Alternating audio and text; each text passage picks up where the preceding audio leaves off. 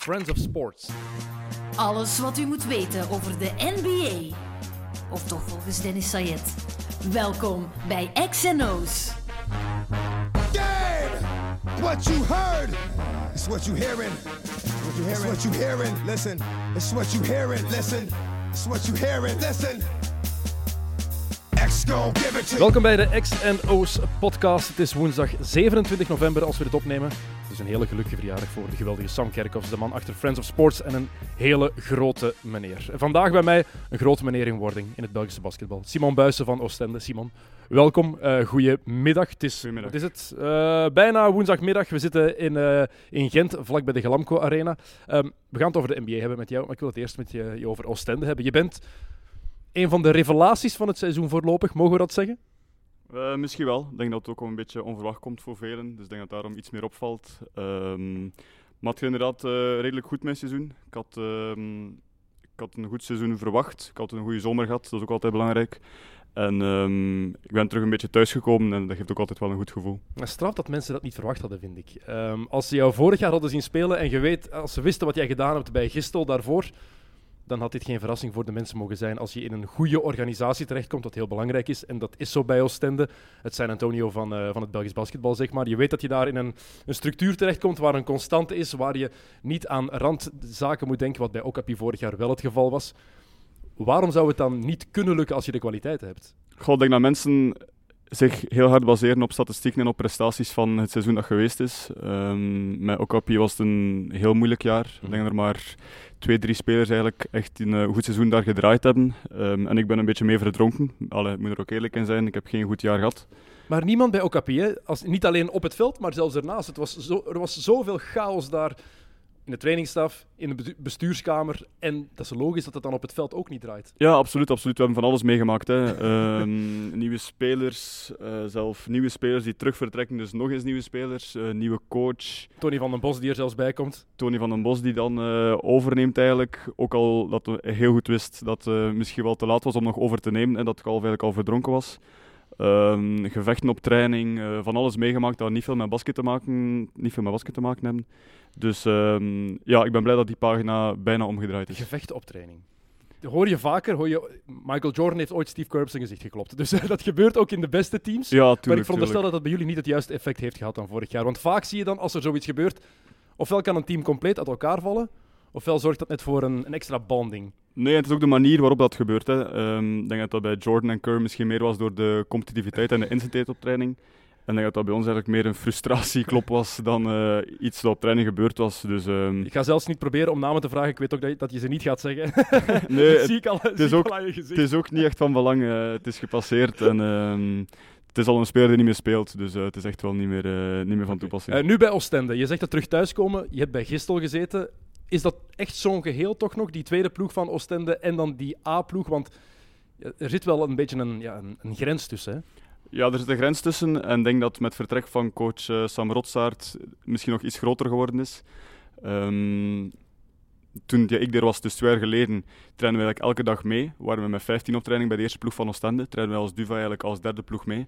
Uh, dat is nu iets minder, alhoewel het terug opgebouwd wordt. Maar er is wel wat, ja, wat verlies uh, in kwaliteit natuurlijk. Als je ziet hoeveel spelers er eigenlijk via Duva in de eerste klasse zitten, is dat alleen maar een compliment naar hen toe. En het is logisch dat dat niet kan blijven duren natuurlijk. Zit er nu iemand bij die de kans maakt op termijn, denk je, om bij de, bij de A-ploeg te geraken? Want op dit moment hebben ze zelfs nog niet gewonnen, hè? Gistel. Uh, nee, ze hebben nog niet gewonnen, inderdaad. Um, ik denk wel dat er, dat er potentieel zit. Um, ik ga misschien naar een van de jongste gasten, naar Quinten Smout gaan dan. Um, heel hoog IQ. Um, heeft nog veel werk aan zijn lichaam, maar ik ken dat wel van ergens. dus um, dat heeft tijd nodig en dat, dat kan er wel uitkomen, daar geloof ik wel in. De zoon van de coach van uh, Gistel, dat heeft er niks mee te maken. Het is een nee, jongen die nee. echt tot die kwaliteit heeft. Ja, heeft ja. een fantastisch shot, hè? Fantastisch shot en Quinten was ook al, had ook al toegezegd voordat uh, zijn vader eigenlijk coach werd. en het is misschien wel, eigenlijk wel jammer voor Quinten zelf om eens niet uit de comfortzone te geraken. Um, hij had de beslissing gemaakt om eruit te stappen eigenlijk. Maar dan gaat hij mee. Dan uh, gaat zijn vader uiteindelijk mee, ja, ook uh, door het vertrek van coach Sam natuurlijk. Um, Lijkt me niet gemakkelijk gecoacht worden door je pa. Als je echt prof wil worden. In je jeugd, oké. Okay. Als je, als je Benjamin of Pupil bent... Ja, dan maakt dat niet veel uit uiteindelijk. Niet veel uit. Maar nee, als je 18 jaar bent, ik zou het daar moeilijk mee hebben. Mijn, mijn vader was ook een basketballer. Heeft mij ook zo wat opgeleid tussen aanhalingstekens. Nee, zeker ook omdat Echt? het is gemakkelijk gezegd hè, van ja, hè, ehm, hij traint mee met de eerste ploeg door zijn vader, hij krijgt 10 minuten door Tuurlijk. zijn vader, het is gemakkelijk gezegd. Jaloezie is er ook natuurlijk, door alle concurrentie die er is. Dus eh, het is absoluut niet gemakkelijk, nee. Bij Oostende natuurlijk een heel ander gevoel dan bij Okapi en dan bij Gistel. Ehm, hoe zit dat met de druk? Voel jij die harder dit jaar dan dat je die, die de voorbije jaren had? Ja, er is absoluut meer druk. Ehm, het is zelfs zo dat bepaalde matchen gewonnen worden zonder echt een overwinningsgevoel te hebben eigenlijk. Als, we hebben gewoon onze job gedaan. Terwijl dat bij Aalst elke overwinning allee, toch wel een beetje gevierd werd als, als een, ja, ik ga niet zeggen als een kampioenschap, maar toch van oef, een goede overwinning. Ehm, terwijl er nu bij Oostende tegen sommige ploegen eigenlijk gewoon gezegd wordt van ja, goede job, eh, morgen is er training en eh, we gaan terug verder. Of net geen goede job, zoals tegen Brussels. Jullie winnen met twee punten, maar dat was afgelopen vrijdag. Maar dat voelt dan als een bijna nederlaag. Omdat je een match bijna uit handen geeft. Ja, inderdaad. We stonden 20 punten voor die match en eh, we laten ze eigenlijk terugkomen. We hebben zelf nog, eh, Brussel heeft zelf nog een shot om de match te winnen eigenlijk. Misschien wel een van de betere winning shots mogelijkheden die er waren. Wat een play was dat. Ehm, dus ja, dat, dat wa- was dan een minder gevoel voor ons. Eh, ook al win je uiteindelijk, je hebt een beetje opluchting, maar toch ergens in het achterhoofd zit er wel van, ja, toch was het niet echt, niet echt super. Ehm, ja, bij Oostende spelen, iedereen denkt automatisch aan Dario Djadja. We gaan het straks over de NBA hebben, zometeen. We moeten het toch even aanhalen. Hoe is het om voor Dario Djadja te spelen? Want de buitenwereld heeft daar een bepaald beeld van, beeld van omdat je ze hem enkel zien tijdens wedstrijden. Dat is niet echt de Dario Djadja die jullie kennen. Hè? Nee, nee, absoluut niet. Ehm, tuurlijk, het blijft dezelfde persoon en de uitbarstingen, zeg maar, eh, tussen aanhalingstekens, ehm, hebben enkel maar te maken met basketbal en de manier op waarop alles moet gebeuren.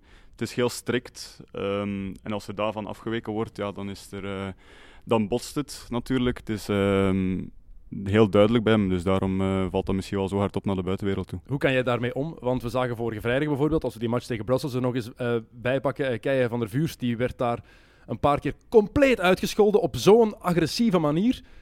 Als ik Keijes vader zou zijn, in de tribune bijvoorbeeld, ik zou denken, hey, niet zo tegen mijn zoon praten, hè, gast. Want dat, dat lijkt wel ongelooflijk agressief. Hoe ga je daarmee om? Hoe plaats je dat? Ik heb ooit eens van eh, de grote Jean Salomon geleerd dat ehm, de bedoeling is dat je enkel naar de woorden luistert en alles er rond eigenlijk probeert weg te denken. Dat is een mooie Want tip. alle- alles wat hij zegt is 100% waar, maar het is alles er rond die het gevoelsmatig zoveel erger maakt, maar eigenlijk moet je dat proberen, eh, proberen weg te De cijferen. manier waarop hij de boodschap brengt, telt niet, maar wel de boodschap die hij brengt. Ja, absoluut, absoluut. Het is dat, weer een vergelijking met San Antonio trouwens. Het is een beetje zoals Greg Popovich zijn spelers vaak aanpakt. Het is blijkbaar een tweede vader. Hij begeleidt ze als geen ander. Hij zorgt voor een echt groepsgevoel. Die ploeg is een soort familie. Kijk naar hoe Tony Parker jaren heeft aangepakt. En dat is exact wat Dario Djadja met heel veel spelers ook doet. Ja, inderdaad, inderdaad. Ik denk dat er geen betere vergelijking is. Zijn er dan ook uitzonderingen? Want blijkbaar bij San Antonio maakte Popovich geen uitzonderingen. Iedereen werd even hard behandeld. Al geloof ik nooit dat Tim Duncan even hard behandeld werd als Bryn Forbes bijvoorbeeld. Eh, ja, laten we dan Tim Duncan vervangen door Dusan Djordjevic en dan zitten we met hetzelfde verhaal. de, de man die de cultuur mee, eh, meegezet heeft. Ehm, jouw plafond, wat is dat, denk je? Je bent, je bent nog altijd maar, wat is het, 22 jaar? Ja, 22. Eh goh, ik weet het niet. Ik denk, eh, na mijn jaar vorig jaar ben ik al heel blij waar ik nu sta. Ehm, Had je dat niet meer verwacht, dat je die kans zou krijgen? Na een, een, een rotseizoen? De kans had ik wel nog verwacht, ehm, maar toch is het altijd moeilijk om ook in een groep terecht te komen. Een nieuwe groep die wedstrijden gezien heeft van alles tegen ons gespeeld heeft, tegen mij gespeeld heeft, om je daar terug een beetje aan op te werken. Eh, gelukkig zijn de training daarvoor heel handig natuurlijk. Eh, maar mijn plafond is ja, moeilijk te zeggen. Heb je Eh, een doel? Ik zal het dan zo vragen. ja, is- als, je, als je denkt van, nationale wat ik wil ploeg. bereiken, zeker. Een nationale ploeg is zeker een doel. Ehm, en ik denk, als we zeggen naar het buitenland een, eh, een ploeg vinden, is een, een, een twijfelgeval misschien. Ik ben er nog niet helemaal zelf persoonlijk uit als dat iets is dat ik wil doen. Ehm, Zie jij het Belgische basketbal zelf, de competitie, rooskleurig genoeg in om hier te kunnen blijven? Want dat is, een belang, dat is belangrijk natuurlijk ook, die link. Hè? Of naar het tuurlijk, gaat of niet. Dat misschien niet. Er is wel denk ik, dringend een, eh, een verandering nodig in Belgisch basket om ehm, gasten zoals mij en mensen die al langer bij de nationale ploeg zitten en zo eh, te houden. Ik denk dat we ook zien hoe meer buitenlanders Belgen vertrokken zijn naar het buitenland. Dus daarin is er wel iets nodig. Ehm, maar ik zeg het, ik ben eigenlijk vooral bezig met dit seizoen nog eh met Oostende. de toekomst van het Belgisch basketbal, er moet iets veranderen. Dat is één ding waar ik het over wil hebben. Ik, ben, ik zeg al jaren hetzelfde. Het is heel moeilijk, die, die Belgenregel, die er nu toch niet is gekomen, altijd een Belg op het veld. Ik vind goed dat die hier niet is. Er moet iets veranderen op dat vlak. Maar voor mij het belangrijkste voor de competitie, geen 8 van de 10 ploegen die de play-offs halen. Als dat nu al eens gewoon zou afgeschaft worden, hè. Zou dat niet het reguliere seizoen zoveel interessanter maken dat je bijvoorbeeld maar vier van de tien ploegen, dat je meteen halve finales hebt? Halve finale, finale. Heel veel ploegen gaan dat niet graag horen, maar dat zou de reguliere competitie toch zoveel meer waarde geven. Het zou het zeker intensiever maken ook, want nu uiteindelijk zijn er heel veel ploegen die eigenlijk voorbereiden naar de play-offs toe. Ja. Eh, een beetje, Je haalt ze toch? je haalt ze zeker toch, dus het is echt belangrijk om in de play-offs goed te zijn. Dat is natuurlijk overal zo, maar er zijn wel limieten natuurlijk. Als, eh, als er maar twee ploegen zijn die de play-offs niet halen, kan je wel heel ver gaan in, eh, in het voorbereiden van de play-offs. En zeker dit jaar, als je weet wat er bij Luik gebeurt, ja, dan is het eigenlijk al logisch dat er nog maar één ploeg is die de play-offs eigenlijk niet haalt. Luik ploeg, telt ja. dan niet helemaal. Het is, het is erg. Ehm, ik wil een beetje een vergelijking beginnen maken tussen Belgisch basketbal en de NBA. En we weten in de NBA de laatste jaren, ik heb net nog eens een podcast beluisterd met Daryl Morey van Houston en, eh, en ehm, Bill Simmons, waar het over analytics gaat onder andere. En hoe dat de NBA heeft veranderd. Eerst moneyball in het baseball, dan in het basketbal. En niet enkel de cijfers, de punten, blocks, rebounds die wij nu allemaal bijhouden, maar ook hoeveel shots gecontest worden, hoe, ehm, hoeveel hustle plays er zijn. Er zijn zoveel meer statistieken die eigenlijk niet in de boxscore komen. Hoe zit dat bij jullie? Hoe wordt daar bij, eh, bij Oostende meegewerkt? Want ik weet niet of het Belgisch basketbal al genoeg mee is met die, tussen aanhalingstekens, trend van die Nee, nee, dat denk ik niet. Ik denk niet dat er bij ons eh, zoveel rekening gehouden wordt daarmee. Eh, ik denk dat wij nog altijd een normale boxscore, boxscore hebben. Dat er wel heel veel rekening gehouden wordt met de plus-min. Mhm. Eh, dat is wel een belangrijke, belangrijke statistiek voor de coach. Ehm, maar zover zitten we inderdaad nog niet. Zou dat niet moeten? ja, misschien wel. Ik denk als we de stap willen maken. Maar ik denk dat het ook natuurlijk allemaal met, met geld te maken heeft. Ehm, ik denk dat alles een beetje daarop neerkomt. En dat hebben we momenteel niet genoeg in België om die stap, eh, om die stap te zetten, denk ik. Ja, die hebben er inderdaad geld voor nodig. Maar het, is ook, het maakt het ook gewoon gemakkelijker voor heel wat teams. Als je kijkt naar hoe ploegen opgebouwd kunnen worden door die extra statistieken. Een gast als Chuck Hayes bijvoorbeeld, Daryl Morey vertelde dat, die heeft jarenlang bij de Rockets in de NBA gespeeld omdat hij zoveel shots kon testen, omdat hij zo goed was in zijn boxing-out bijvoorbeeld. Hij pakte dan geen rebounds, maar zorgde er wel altijd voor dat zijn ploegmaats, zijn ploegmaats de rebounds konden pakken. Ja, ik denk dat het ook wel belangrijk is gewoon om eens weg te gaan van de normale statistieken. Want ik denk dat er tussen een beetje achterhaald is hoe dat er aan stats geraakt wordt. Ja, Ehm, als we kijken naar, eh, pak nu Westbrook bijvoorbeeld. Ik denk dat dat niet meer de juiste manier is om aan, eh, aan stats te geraken. Ehm, vooral vorig jaar dan. Dit jaar vind ik dat dat redelijk eh, binnen de perken blijft. Je bedoelt dan eigenlijk dat er gewoon alleen gekeken wordt naar punten, rebounds eh, en assists en dat het eigenlijk geen, geen goede weerspiegeling is van wat er Ja, gebeurt. absoluut. Ik denk dat, er, ehm, denk dat Westbrook meermaals gezegd heeft van als ik u een pas geef, dan eh gooi je hem maar best binnen of anders zit ik achter u. Of zeggen tegen Adams bijvoorbeeld van ik heb hier die volgende vier rebounds. Mhm. Ehm, Ik denk dat dat niet meer de juiste manier is om aan stats te geraken. Ik denk dat we daar een beetje van af moeten toch. Ik denk dat het Belgisch basketbal ook wel heel hard zou kunnen helpen als, als competitie gewoon. Want het kan de ploegen alleen maar sterker maken als je die extra dingen kan doen. Maar als er geen budget is, dan is het quasi onmogelijk. En als je weet hoeveel ploegen als Luik en Leuven bijvoorbeeld, wat die hun budget is, dan weet je dat het onmogelijk is. Ik denk dat er bijvoorbeeld in Leuven, dat ze daar maar één echte vaste medewerker hebben. In de hele club. Als ik me niet vergis. Dus excuses aan de mensen van Leuven als dat fout is, maar dat is wat ik gehoord heb. Ja, dat- dan, dan weet je eigenlijk al dat er niks mogelijk is. Nee, nee, dan moeten we daar zelf niet over beginnen, denk ik. Dan, eh, dan is het wel duidelijk. Maar ik denk dat dat, moesten we zover geraken met die statistieken, denk dat ook wel iets goed is voor de Belgen. Ehm, ik denk dat er redelijk wat Belgen de dirty work eh, opknappen bij verschillende ploegen. Absoluut. Dus eh, veel Belgen zouden wel iets meer in het daglicht komen met die statistieken op te zoeken. Oké, de NBA. Ehm, heel wat eerste klasse basketbalspelers in ons land kijken niet zoveel NBA. Ik vind dat straf. Er zijn meer voetballers die naar de NBA kijken dan, dan basketballers. Als ik dan even rondhoor bij heel wat, wat mijn ploegmaats van jou of andere spelers, van ja, ik volg het wel een beetje, maar niet echt. En als, je dan, als ik dan stuur naar, naar Mats Rits bijvoorbeeld, of naar Jannik Toel of Brecht de Jager, en ze direct- die volgen dat op de voet. Hoe komt dat? Zij, ik- moeten jullie te veel basketbal zien? Eh, denk ik wel. Ik denk dat er ook nog ehm, vrij veel basketters zijn die voetbal volgen, bijvoorbeeld. Ja. Gewoon om maar eventjes uit die wereld te zijn.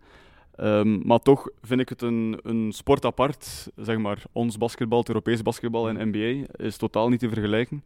Dus ehm, Wat zie jij liever? Als je echt moet kiezen. Een vrije avond, match NBA of een Europese topwedstrijd? als ik regular season ga ik voor een eh, Euroleague-wedstrijd, maar in de playoffs ga ik, mij toch voor, eh, ga ik toch NBA kiezen. Gewoon omdat de intensiteit zoveel hoger ligt dan.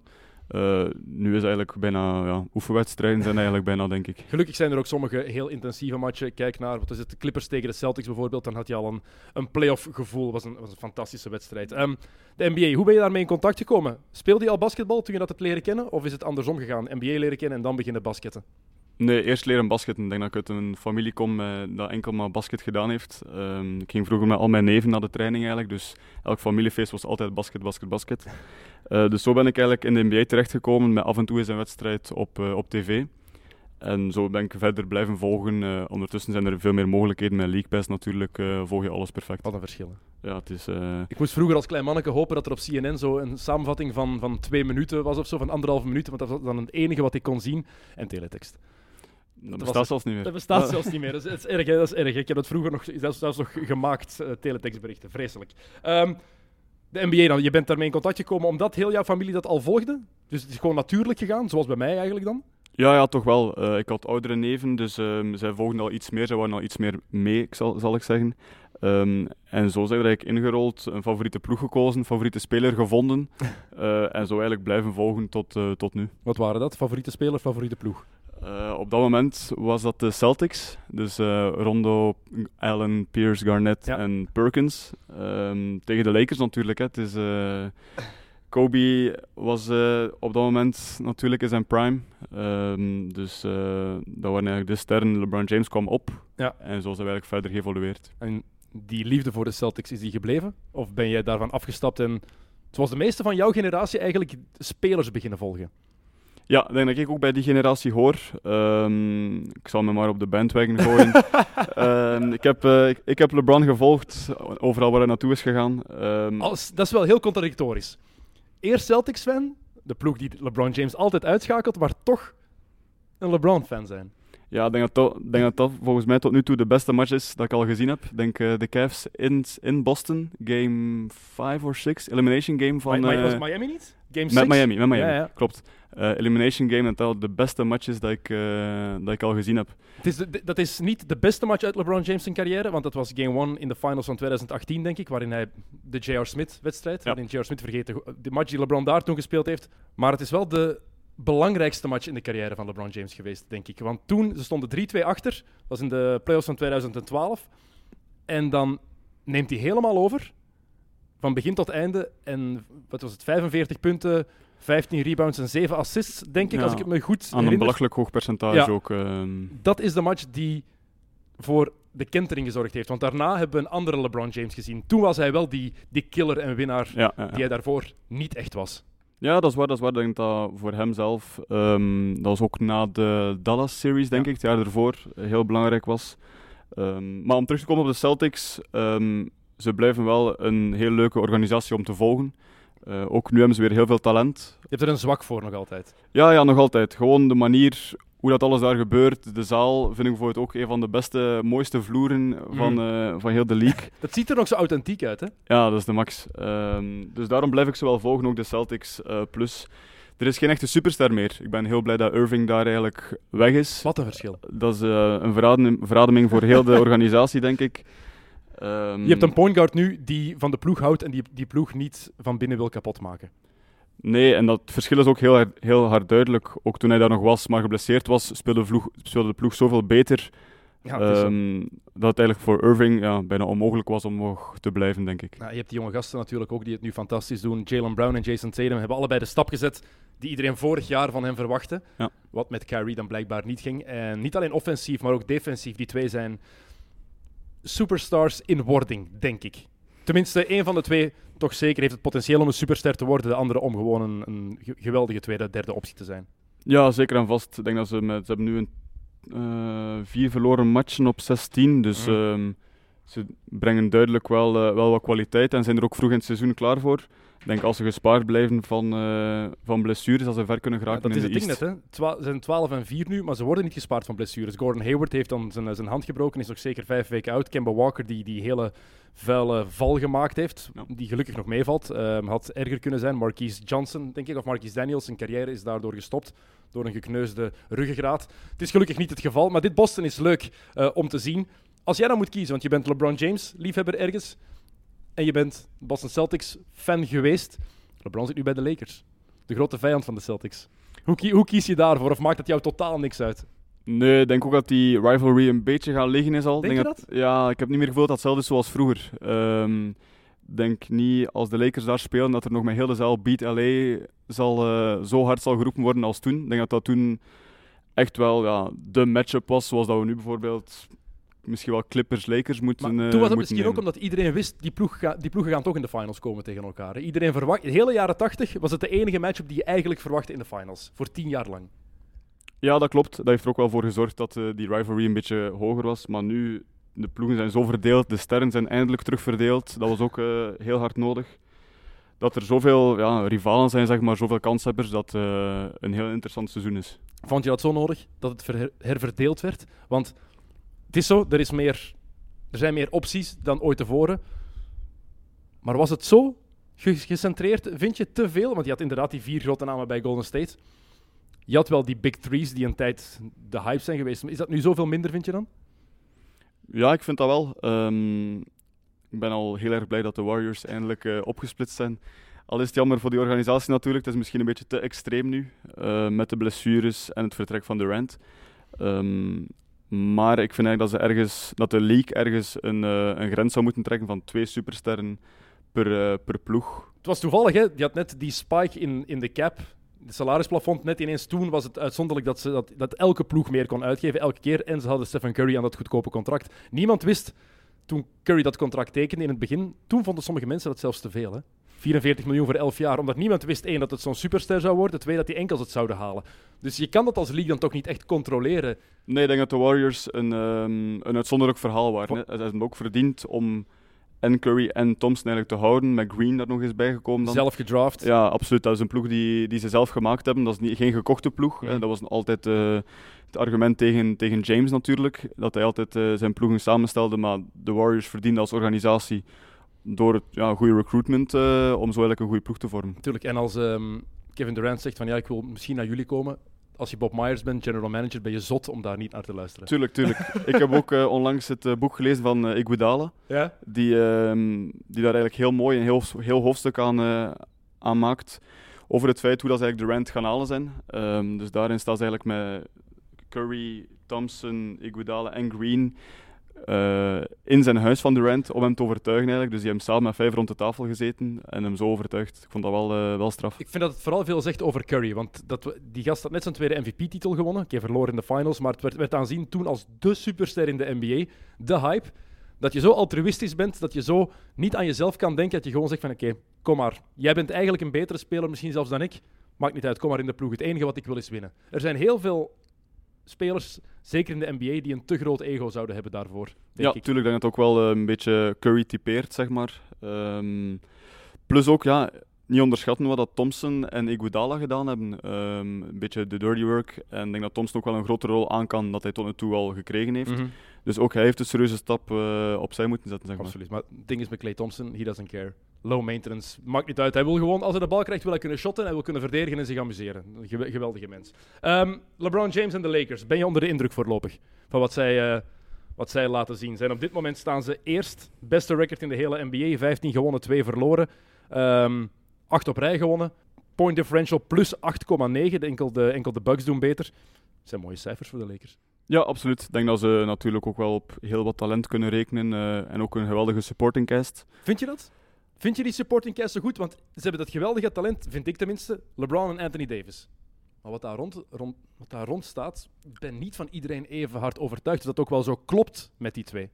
Goh, ik denk dat McGee toch wel ehm, heel belangrijk zal zijn. Al is maar om Davis een beetje op de vier te houden en een heel grote line-up te maken. Is dat nodig? Want ik denk net dat het beter is dat Davis op de vijf speelt. Dat het beter is voor die ploeg, zeker in de NBA in 2019. Als je Kuzma ook op het terrein wil zetten. Ja, ik denk dat een beste line-up tot nu toe ehm McGee op 5 is, Davis op 4, LeBron op 1 ehm, en dan Kuzma en Green. Ik denk dat zo'n beetje heel veel lengte, redelijk wat defense, dat LeBron zich misschien een beetje kan sparen. Dat doet hij dit jaar iets minder in defense. Ehm, Je zegt het heel, heel voorzichtig. ja, ja, dus mijn moment, vorig jaar was het heel erg. Maar ik denk dat dat tot nu toe een beste line-up is. En misschien wel de line-up is dat ze de Clippers eh, kunnen overtreffen eigenlijk. Wie, hoe ga je, wie ga je dan op Kawhi en op, eh, op Paul George zetten? Want de Clippers, want de Clippers je moet denken, in, als dat de, beste line-up is, einde van de match. Want we gaan ervan uit dat de twee beste ploegen in de Western Conference zijn, intrinsiek tenminste. Normaal wel, intrinsiek normaal wel, tenminste zeker. toch, hè. Ja. Clutch game, playoff game, dat is de line-up voor de Lakers. Als je bij de Clippers aan Paul George, Kawhi Leonard, Montrezl Harrell en Lou Williams op het terrein zet, en Patrick Beverly als vijfde man dan waarschijnlijk. Hoe ga je dat doen als je met Davis, McGee, Kuzma en LeBron op het terrein staat? Ik zie ze dat niet opvangen. Wie gaat op Lou Williams verdedigen? Danny Green dan bijvoorbeeld, maar Dan heb je eh, met die line-up van de Clippers natuurlijk wel het tegenovergestelde. En Daarom, daar ja. zal eh, coaching wel ook belangrijk zijn. Ehm, maar ik denk dat LeBron daar eigenlijk wel belangrijk zal zijn om een van de twee eh, supersterren van de Clippers eigenlijk lam te leggen. En ik denk dat dan ook wel de omgekeerde vraag gesteld moet worden. Wie gaat er Anthony Davis eh, kunnen, eh, kunnen stoppen natuurlijk. Mm, Ja, dat is eh, inderdaad de vraag. LeBron James, de cijfers misschien even opnoemen dit seizoen, want ze zijn redelijk indrukwekkend voor een gast die bijna 35 wordt en die in jaar 17... dat is bela- dat is belachelijk. 25,6 punten, 7,4 rebounds, 11 assists, 1,2 steals, 0,6 blocks, ook 3,5 balverliezen. Maar dat is logisch als je de guard bent en zoveel moet doen. Ehm, even de, de, de traditionele statistieken erbij, eh, in plaats van de wat meer geëvolueerde eh, stats. Want wat daar opvalt zijn die 11 assists per wedstrijd. En ja, je krijgt gemakkelijker een assist in de NBA. Verandert niks aan het feit dat LeBron op de point guard beter werkt dan veel mensen misschien gedacht hadden op voorhand. Ja, absoluut. Ik denk dat hij natuurlijk nog altijd eh, misschien wel het hoogste IQ heeft dat de NBA heeft tot nu toe. Ehm, en hij heeft ook wel een ploeg die ervoor zorgt dat assists misschien iets gemakkelijker zijn. Eh, ik zou ze ook graag naar boven gooien naar, eh, naar McGee en Davis. Eh, dat zijn misschien wel gemakkelijke assists. Plus ook, hij heeft ehm, redelijk wat shotters terug. Eh Kuzma die toch gemakkelijk een driepunter kan, eh, kan binnengooien. Green ook. Dus eh, ik zou niet graag gaan dubbelteamen op, op deze Lakers. Het straffe is zijn usage rate. Is heel belangrijk om te, uit te rekenen hoeveel iemand gebruikt wordt als hij op het veld staat. Ehm 30,9 procent zijn 16 spelers die een hogere usage rate hebben. Eén daarvan is, één daarvan is eh, Taco Fall, dus dat telt al niet mee. Omdat hij eh, amper op het veld staat natuurlijk. Als je het vergelijkt, die van James Harden is 37,9. Dat is eigenlijk de nummer 1 qua, Ja. qua supersterren. Ja, dan zie je toch wel dat die ploeg nu al veel leunt op LeBron. Dat ze hem heel hard nodig hebben. En is de vraag, gaat hij dat een heel seizoen volhouden? Want het is, we zeggen de hele tijd, het is knap. 35 jaar speelt alsof hij 25 is. Ooit moet dat lichaam toch eens beginnen breken. Ik hoop dat niet, maar ik vraag me het zo hard af hoe dat kan dat hij dat blijft volhouden. Wel, ik denk niet dat eh, het breekpunt dit seizoen zal zijn. Ehm, vorig jaar heeft hij toch een blessure gehad. We Ja. moeten zelf dat al speciaal noemen, want LeBron heeft een blessure. dat, is, dat is echt... Ehm, maar ik denk dat hij daar ook door de playoffs te missen toch wel een, eh, een serieuze rustperiode heeft kunnen, eh, kunnen inbouwen. Maar de vraag is natuurlijk, is het niet een beetje vroeg om eh, midden november al zo'n eh, zo'n minuten te spelen? En eigenlijk, ja, hij heeft het persoonlijk genomen, hè, de Washed King. Eh, hij laat het genoeg naar buiten brengen, maar het is, een dat zoveel persoonlijke. gezegd? Ik denk dat dat iets is dat hij zelf creëert. Want iedereen zei gewoon van, ja, kijk, LeBron, misschien word je eindelijk effectief wat ouder. Dat is alles. Het is nooit gezegd dat hij washed. Was gewoon van, ja, de leeftijd misschien. Dat is... Ja, ik denk dat hij dat heel persoonlijk opgenomen heeft. Ehm, aan de andere kant, ehm, als iemand dat nodig heeft om zoiets eh, te creëren zelf, en dan die statistieken op, eh, op tafel kan leggen, dan mogen dat voor mij gerust doen. Ehm, ik denk dat ook zijn, zijn driepuntpercentage belangrijk is. Ja. Ehm, ik denk dat sommige mensen dat soms al onderschatten.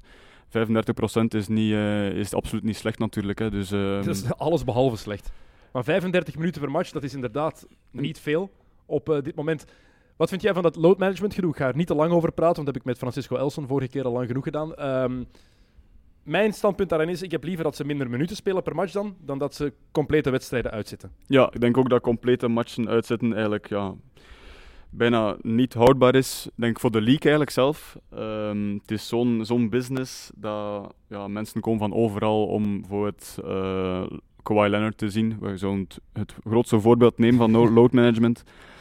En als die dan net beslist van ik doe vandaag even niet mee, dan is dat toch wel eh, heel zuur, voor die, niet alleen voor die mensen, maar ook gewoon voor de organisatie. Ja, absoluut. Ehm, over basketbal-IQ gesproken, je zei het, LeBron James, het hoogste basketbal-IQ dat er in de NBA rondloopt op dit moment. Hoe zit, met, hoe zit dat met eh, Luka Doncic, volgens jou? Oh, hij zit er dichtbij natuurlijk. Hè. Ehm, ik denk dat Luca het voordeel heeft dat hij Europees eh, toch wel wat ervaring heeft met de Euroleague te winnen. Eh, Wel wat ervaring. dat hij ook wel het spelletje heel goed begrijpt. En ook op een andere manier dan wat er in de NBA gebeurt. Dus ehm, ik denk dat dat een heel groot voordeel is voor hem. Maar ik denk ook dat niemand verwacht dat hij op die leeftijd eh, ik denk een 30, 10 en 10 eh, average tot nu Mm. toe. Dus dat is wel eh, absurd eigenlijk. Het is bijna niet te geloven. Hoe zie je dat dan, dat hij de dingen anders ziet dan heel wat NBA-spelers? Hoe zie jij dat?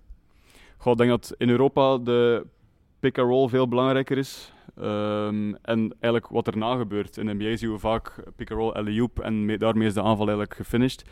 Maar in Europa gaat toch wel een stap verder. En ik denk dat daarin zijn voordeel ligt dat hij dat allemaal gezien heeft, dat allemaal getraind heeft. En dat hij dat ook een beetje bij Dallas kan, eh, kan integreren op dit moment. Dat hij meer heeft dan één of twee opties, dan ofwel die optie alleen gaan ofwel die meteen die alley Ja, ik denk dat hij heel goed de weakside leest. Ehm, en met Porzingis ja, is natuurlijk ook, eh, ik zal zeggen, niet zo moeilijk samenspelen. Hij kan eh, ook alles. En Dus, toch eh, werkt het nog niet helemaal. Dat vind ik het straffe. Als je kijkt naar Dallas, hij speelt liever een ping-and-roll met Maxi Kleber of met eh, Dwight Powell dan met Porzingis. En dan zie je Porzingis daar gewoon staan als shooter eigenlijk rond de driepuntlijn. Ja, tuurlijk, Kleber is een Duitser ook. eh, dus dat zal misschien ook wel, eh, ook wel iets mee te maken hebben. Hè, dat eh Europees direct wat gemakkelijker klikt. En ik denk dat Porzingis ook wel nog een beetje tijd nodig heeft. Dat we die nog wel wat tijd moeten geven, ook na zijn, eh, na zijn verloren jaar. 20 maanden is hij eh, oud geweest natuurlijk. Ja. Ehm, Luka Doncic, 20 jaar, dat is twee jaar jonger Ja. dan jij. hoe, hoe schat je dat in? Want jij weet hoe hard het is om, om je, je plek te krijgen in eerste klasse in België. Dit is een gast van 20 jaar. Die heeft nu al de Euroleague gewonnen, Euroleague MVP, Spaanse titel gewonnen, Spaans MVP, Europees kampioen geworden met Slovenië ehm, toen hij amper 18 was. Ehm, nu Rookie of the Year.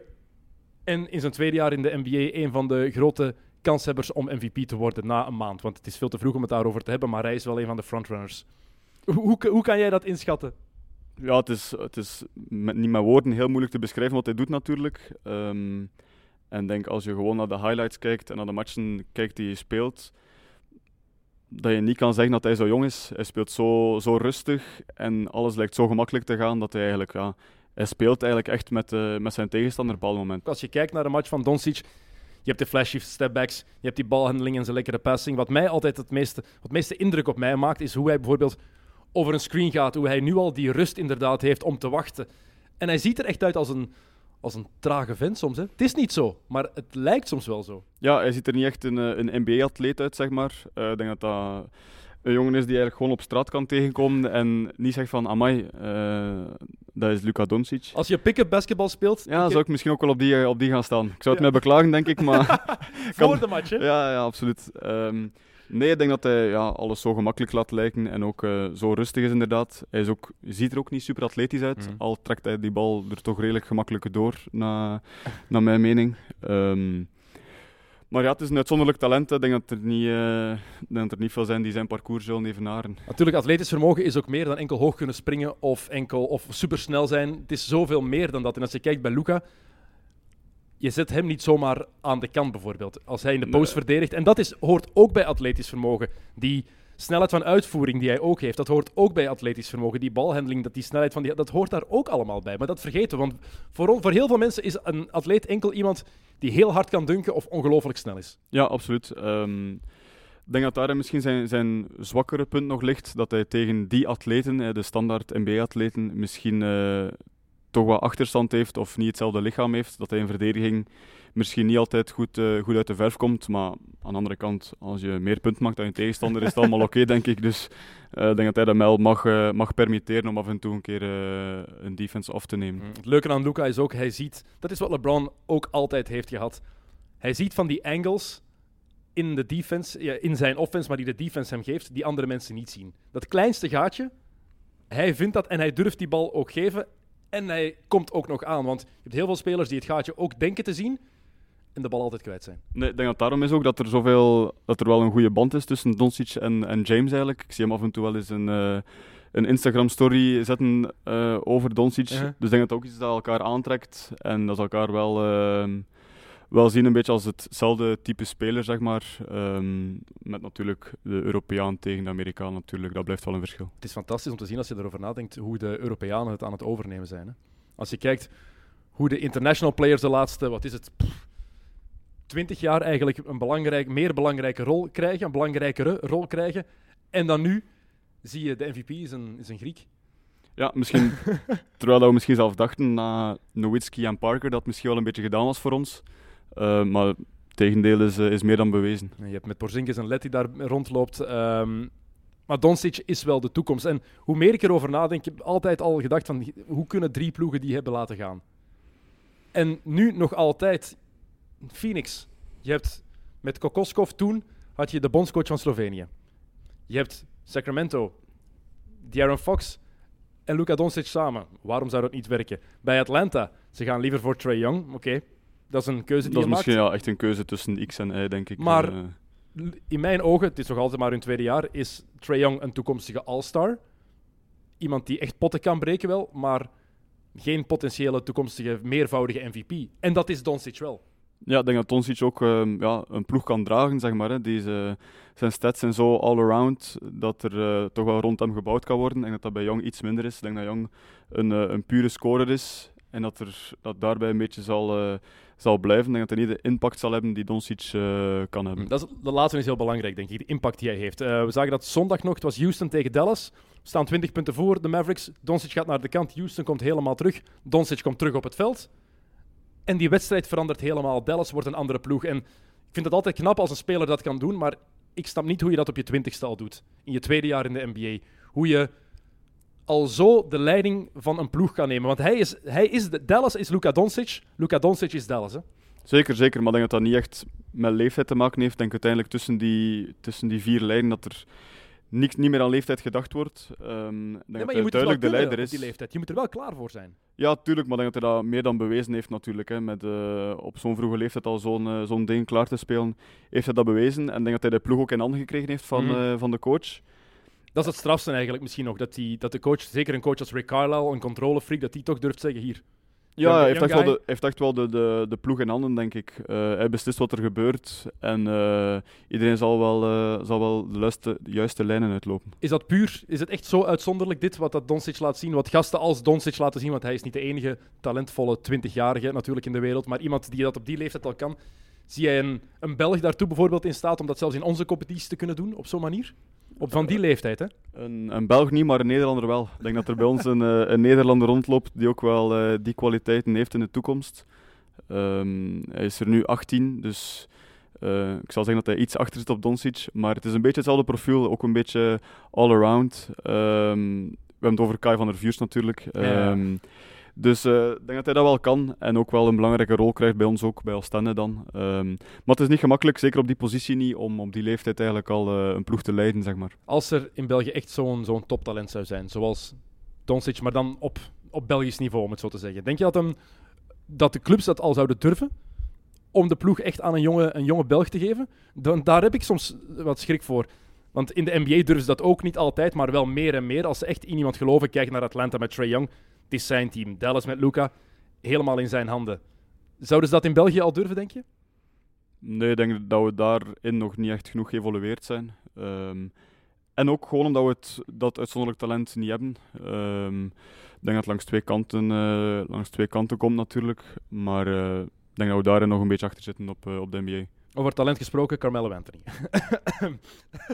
Blij dat hij terug is. Blij dat hij er terug is. even op. Ja, ben je blij dat hij terug is? Absoluut, absoluut. Ik denk dat hij nog een, eh, een kans verdiende na een moeilijk jaar ehm, bij, de, bij de Rockets. Ik denk dat hij daar absoluut niet paste. Ehm, ik snap ook niet dat hij zelf geprobeerd heeft om naar daar te gaan. Ehm, Nee, vond, ik vond het op papier de perfect fit.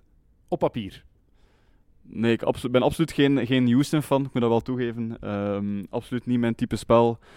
Eh, ondanks wat dat Harden doet, heel uitzonderlijk is. Eh, het zijn cijfers om u tegen te zeggen. Maar ik denk dat Mello, ja, ik heb hem bij de New York Knicks nog gezien, ook wel een beetje een, een ploeg moet hebben en een ploeg moet leiden. Ik denk dat er ja, op dit moment niemand hem een ploeg durft geven. Hier zeggen van Mello leidt maar de aanval. Is hij, niet en- goed, is hij niet goed genoeg meer voor? Nee, ook. En, eh, maar ik ben toch wel blij dat hij nu een serieuze kans krijgt bij de, om eigenlijk ja, de second unit van de Trailblazers eh, te leiden. Nu start hij uiteindelijk nog, maar een keer dat iedereen terug is, zal hij wel naar de second unit Gaat gaan, hoop bank- ik. Gaat hij van de bank willen komen? Het blijft Carmelo Anthony. Hij zegt nu wel van ja, ik, ik, ik, ik aanvaard een verminderde rol. Ik geloof er echt geen hol van. Echt, kom op, blijf Mello, hè? Ik denk dat hij niet anders kan. Ik denk dat hij liever die rol aanneemt of nog eens een, eh, een paar maand eh, thuis zitten. Ik denk dat hij niet anders kan. Eh, hij heeft niet meer, inderdaad niet meer het status om, een, eh, om te starten en dan de ploeg eens te leiden. Ik denk dat hij meer deugd zal hebben, meer dat hij recht zal komen bij een second unit eh, belangrijke rol dan. De eerste vier matchen bij Portland. Ik vind nu niet dat hij zo'n fantastische impact heeft gehad. Ehm, ik denk nog altijd niet dat dit een speler is die een ploeg beter maakt. Dit was vroeger wel zo, want was, vergeet, Jan Carmelo, zeker bij Denver, was een fantastische scorer. Toen hij uit college kwam, hij was de eerste die echt van die, van die klas met Wade, Bosch, LeBron en Melo, hij was het meeste klaar van alle vier. Ja, in zijn ja, ja. eerste jaar. Hij was de ready-made superstar, titel bij Syracuse. Maar nu, ik zie dat niet meer gebeuren. Tegen eh, de Bulls had hij dan een fantastische match. Wat was het? 25 punten. Ja. Ehm, over Alex English gesprongen. 18e aller tijden zeker nu. Op de topscorerslijst. Ehm, maar ik zie dit niet werken. Zeker niet met dit Portland. Nog altijd niet. Je hebt McCallum, je hebt Lillard. Dan Carmelo Anthony. Je hebt Ken Bazemore. Hassan Whiteside loopt daar rond. Want Nurkic is nog altijd geblesseerd. Wie gaat daar verdedigen? Wie gaat daar ook maar één keer een beetje verdedigen? Ik denk dat ze gaan proberen meer, eh, meer te scoren dan hun tegenstander. Een uh, oldschool NBA-actie, dat zal zijn. maar uh, goh, ik denk dat het een beetje het verhaal is dat Anthony eigenlijk ook echt een pure scorer is. En dat hij minder impact heeft dan een, een Doncic bijvoorbeeld. Gewoon qua all-around. En ik denk dat Trey Young bijvoorbeeld hetzelfde zal overkomen eigenlijk als pure scorer. Na een tijd ver, vergaat dat wel een beetje. Dus, um... Maar daarom dat ik net dacht dat Mello bij Houston heel goed zou werken als die, die spot-up shooter die derde optie na Chris Paul en James Harden toen dat hij gewoon in de hoek moest gaan staan en zijn driepunters pakken en scoren. Maar als je ze bijna niet binnengooit, want als je kijkt naar die percentages, wat was het? Even basketball reference erbij pakken. Heeft natuurlijk ook maar 10 matchen gespeeld voor Houston. 32 procent. 32 procent.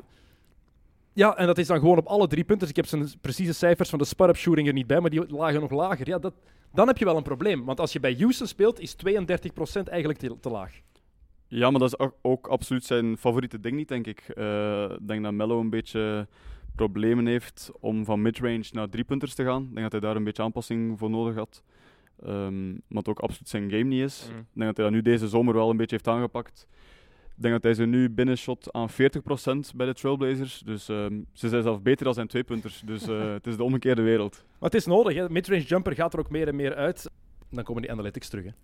Een driepunter is, een driepunten zijn meer waard dan twee. En heel vaak heb je een verre rebound na een gemist driepuntshot. Dus dan heb je meer kans op een aanvallende rebound. En dan krijg je een nieuwe poging op drie punten. Um, dus het is een, een art wel ergens, dat mid, die midrange jumper. Maar het is ook gevaarlijker. Tenminste, de kansen, je hebt meer kansen op een verdedigende rebound als één. Je hebt meer kansen op een, ja, een mislukte aanval, om het dan zomaar te zeggen. En toch is de misschien wel beste speler in de NBA, de man die vorig jaar een ploeg bijna op zijn eentje naar de titel heeft geleid, Kawhi Leonard, is hij daar een, een meester in en pakt hij ongelooflijk veel midrange jumpers. Ja, ik denk dat het gewoon afhangt van hoe efficiënt kan je ze, kan ze, kan je ze binnengooien natuurlijk. Um, ik denk dat op gelijk welke manier je een match kan domineren, dat dat niet veel uitmaakt, maar je moet wel domineren natuurlijk. En ik denk dat daarin uh, Kawhi toch een goed voorbeeld is om na Curry eigenlijk op een andere manier terug uh, de league een beetje te veranderen. Um, en zo eigenlijk ja, misschien wel de driepunter iets minder belangrijk te maken, maar het ziet er niet echt zo naar uit. Het gaat alleen maar belangrijker worden, denk ik. Ik denk dat er echt momenten gaan komen dat er een speler gaat zijn die 30, 35 driepunters in de match durft nemen. Ja, denk, nu moeten we al niet meer verschieten van ploegen die, uh, die belachelijk veel driepunters gooien eigenlijk. Hè. Um, sommige matchen zijn echt gewoon twee passen en een driepuntshot. Het eerste beste driepuntshot is, uh, is al lang gaan vliegen, zeg maar. Dus, uh... Pau Gasol die was daar heel scherp over een tijd geleden. Uh, Pau Gasol net um, gestopt bij de Blazers door blessures. Gaat waarschijnlijk een andere rol krijgen daar um, binnen die organisatie. Maar hij vindt het spelletje niet meer mooi. Dat het te veel aan het veranderen is. Hoe vind jij dat als jij kijkt naar NBA-wedstrijden? Vind jij het basketbal in de NBA minder mooi dan het praktisch vijf of tien jaar geleden was? Ja, toch wel. Um, niet, enkel, niet door het driepuntshot, want dat kan ik enkel maar toejuichen eigenlijk zelf als shotter.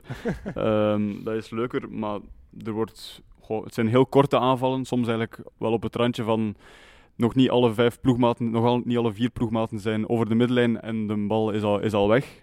Um, maar het is heel veel veranderd. Hè. Ik denk dat Curry daar de voornaamste, de voornaamste dader van is, zeg maar. Die heeft uh, de league zo veranderd met zijn driepuntshot. En ik denk dat iedereen daarin mee wilt. Um, Europa komt altijd een beetje achter, dus bij ons begint dat beetje per beetje te komen. Uh, Eigenlijk is dat straf, terwijl heel, want heel veel goede Europeanen die vroeg naar de NBA zijn gegaan, waren vaak goede shooters. Als je daarover nadenkt. Ja, dat Marcelionis, um, je had natuurlijk Stojakovic, later nog Nowitzki. Allemaal goede shooters.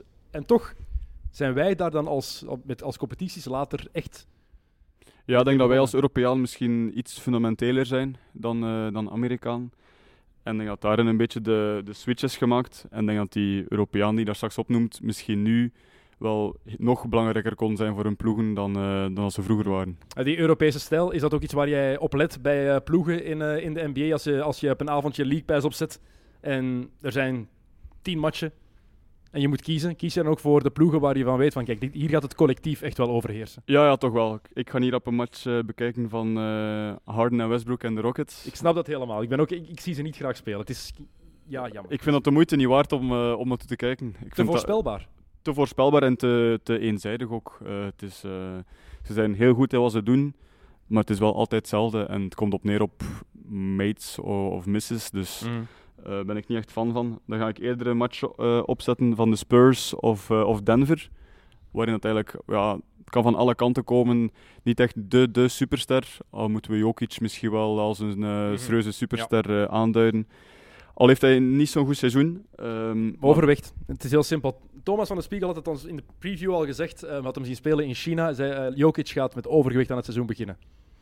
Heeft gelijk gehad, maar dan vind ik het straf dat Denver op 13 en 3 staat. Ja, 13 en 3, maar ik denk dat dat ook wel door de veelzijdigheid is van die ploeg. Um, ze winnen vannacht tegen de Wizards. Mm-hmm. En ze hebben daarin zes spelers in dubbele cijfers. Dus ik denk dat dat ook wel, uh, wel aantoont dat daar van alle kanten komt aanvallend. En natuurlijk, Jokic pakt daar 20 rebounds uh, op zijn dode gemak met zijn overgewicht. Dus, ja, maar het is wel zo. Dat kan hij nog altijd. Dus, uh, het is wel dankzij Jokic dat dit een Europese ploeg is geworden eigenlijk. En nog zo'n Europeaan trouwens die het fantastisch doet, want hij is eigenlijk de, de spelverdeler van die ploeg zonder de point guard te zijn. Ja, ik denk dat dat heel belangrijk is. Um, hij dribbelt een bal op ook. Uh, als hij de rebound pakt, uh, lopen er vier mensen naar voren en dribbelt hij rustig de bal op natuurlijk. Dus als center is dat wel... Uh, en als ploeg ook is dat iets wel een serieuze troef om, om te hebben. En hij verdeelt het spel. De vier anderen bewegen eigenlijk rond hem. En hij pikt de, optie, de beste optie eruit. Heb je al eens een betere passende center gezien als Jokic? Ik moet bijvoorbeeld teruggaan tot Arvidas Sabonis. Dat was zo'n goede passer met zijn één hand, met die grote handen, het overzicht dat hij heeft. Je hebt Marc Gasol als geweldige passer natuurlijk gehad de afgelopen jaren, maar Jokic brengt Jokic naar een ander niveau nog. Ja, hij beweegt ook heel goed. Hè. Ik denk dat hij ook in die, in die dribble handoffs ook heel, uh, heel effectief is. Uh, het ziet er soms wat stuntelig uit, maar ik heb, het is al nog veel erger geweest. um, ik denk dat ik nog altijd liever met Jokic een dribble handoff doe dan met Marc Gasol bijvoorbeeld. Um, denk dat hij gewoon heel erg effectief is en de ploeg draait. Ze hebben een, een systeem gevonden waarin dat iedereen geëngageerd is. En ik denk dat dat ook wel, uh, wel belangrijker is. Als jij naar zo'n match kijkt van de Nuggets bijvoorbeeld, kan je dan ontspannen gewoon naar een basketmatch kijken? Of vraag jij je dan, of beeld jij je dan ook soms in wat jij zou doen in bepaalde, bepaalde situatie, bepaalde plays? Of kan je dat compleet afzetten? Nee, nee, ik kan dat wel serieus afzetten. Um, nee, het is, ja, ik heb het in het begin van de aflevering gezegd dat het eigenlijk een andere sport is. Ja. Um, plus ook andere, andere opdrachten, andere invalshoeken. Dus je weet eigenlijk niet wat er, wat er gevraagd wordt van de spelers of um, wat de bedoeling is. Dus dat is moeilijk om jezelf daarin te plaatsen. De Nuggets op dit moment tweede beste record in de hele NBA. Um, is het een ploeg die volgens jou echt ver kan komen? Vorig jaar eruit in de tweede ronde. Um, natuurlijk. Ze kunnen geleerd hebben uit die uitschakeling in de playoffs. Gaat dat ook het geval zijn, denk je? Gaan Nee, ze, zijn ze beter dan vorig jaar? Denk niet dat ze beter zijn dan vorig jaar. Uh, ze zijn misschien wel iets breder nog. En dan verwacht ik Michael Porter Jr. nog, uh, nog op niveau terug eigenlijk. Maar ik denk niet dat ze de ploeg hebben om, um, om echt zo eens Western Conference uh, champion te worden bijvoorbeeld. Dat zie ik niet, niet direct gebeuren. Enkel door de reden eigenlijk dat ze misschien een, een superster missen dan. Het voordeel dat ze daardoor op een, in een Europese stijl spelen, verliezen ze dan een beetje in de playoffs. Um, waar het fysische natuurlijk heel, uh, heel erg belangrijk is. En dat ze daarin soms uh, gedomineerd worden. Mm -hmm. Ik denk dat ze vorig jaar in de, in de tweede ronde eruit gaan tegen Portland. Ja. Um, ik denk dat Jokic daar niet meer, uh, niet meer zijn naam kon zeggen, om het zo te zeggen. Die was zo kapot. Ja, het is, het is wel zo.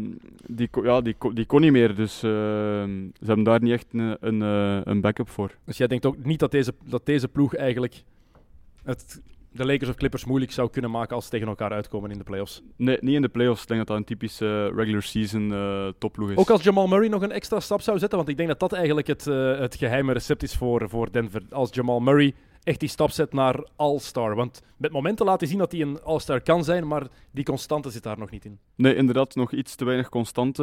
Um, aan de andere kant, hij heeft ook al een serieuze weg afgelegd. Um, dus um, het is ook nog een beetje zoeken, denk ik, met, met Jokic samen om, uh, om een beetje het evenwicht te vinden.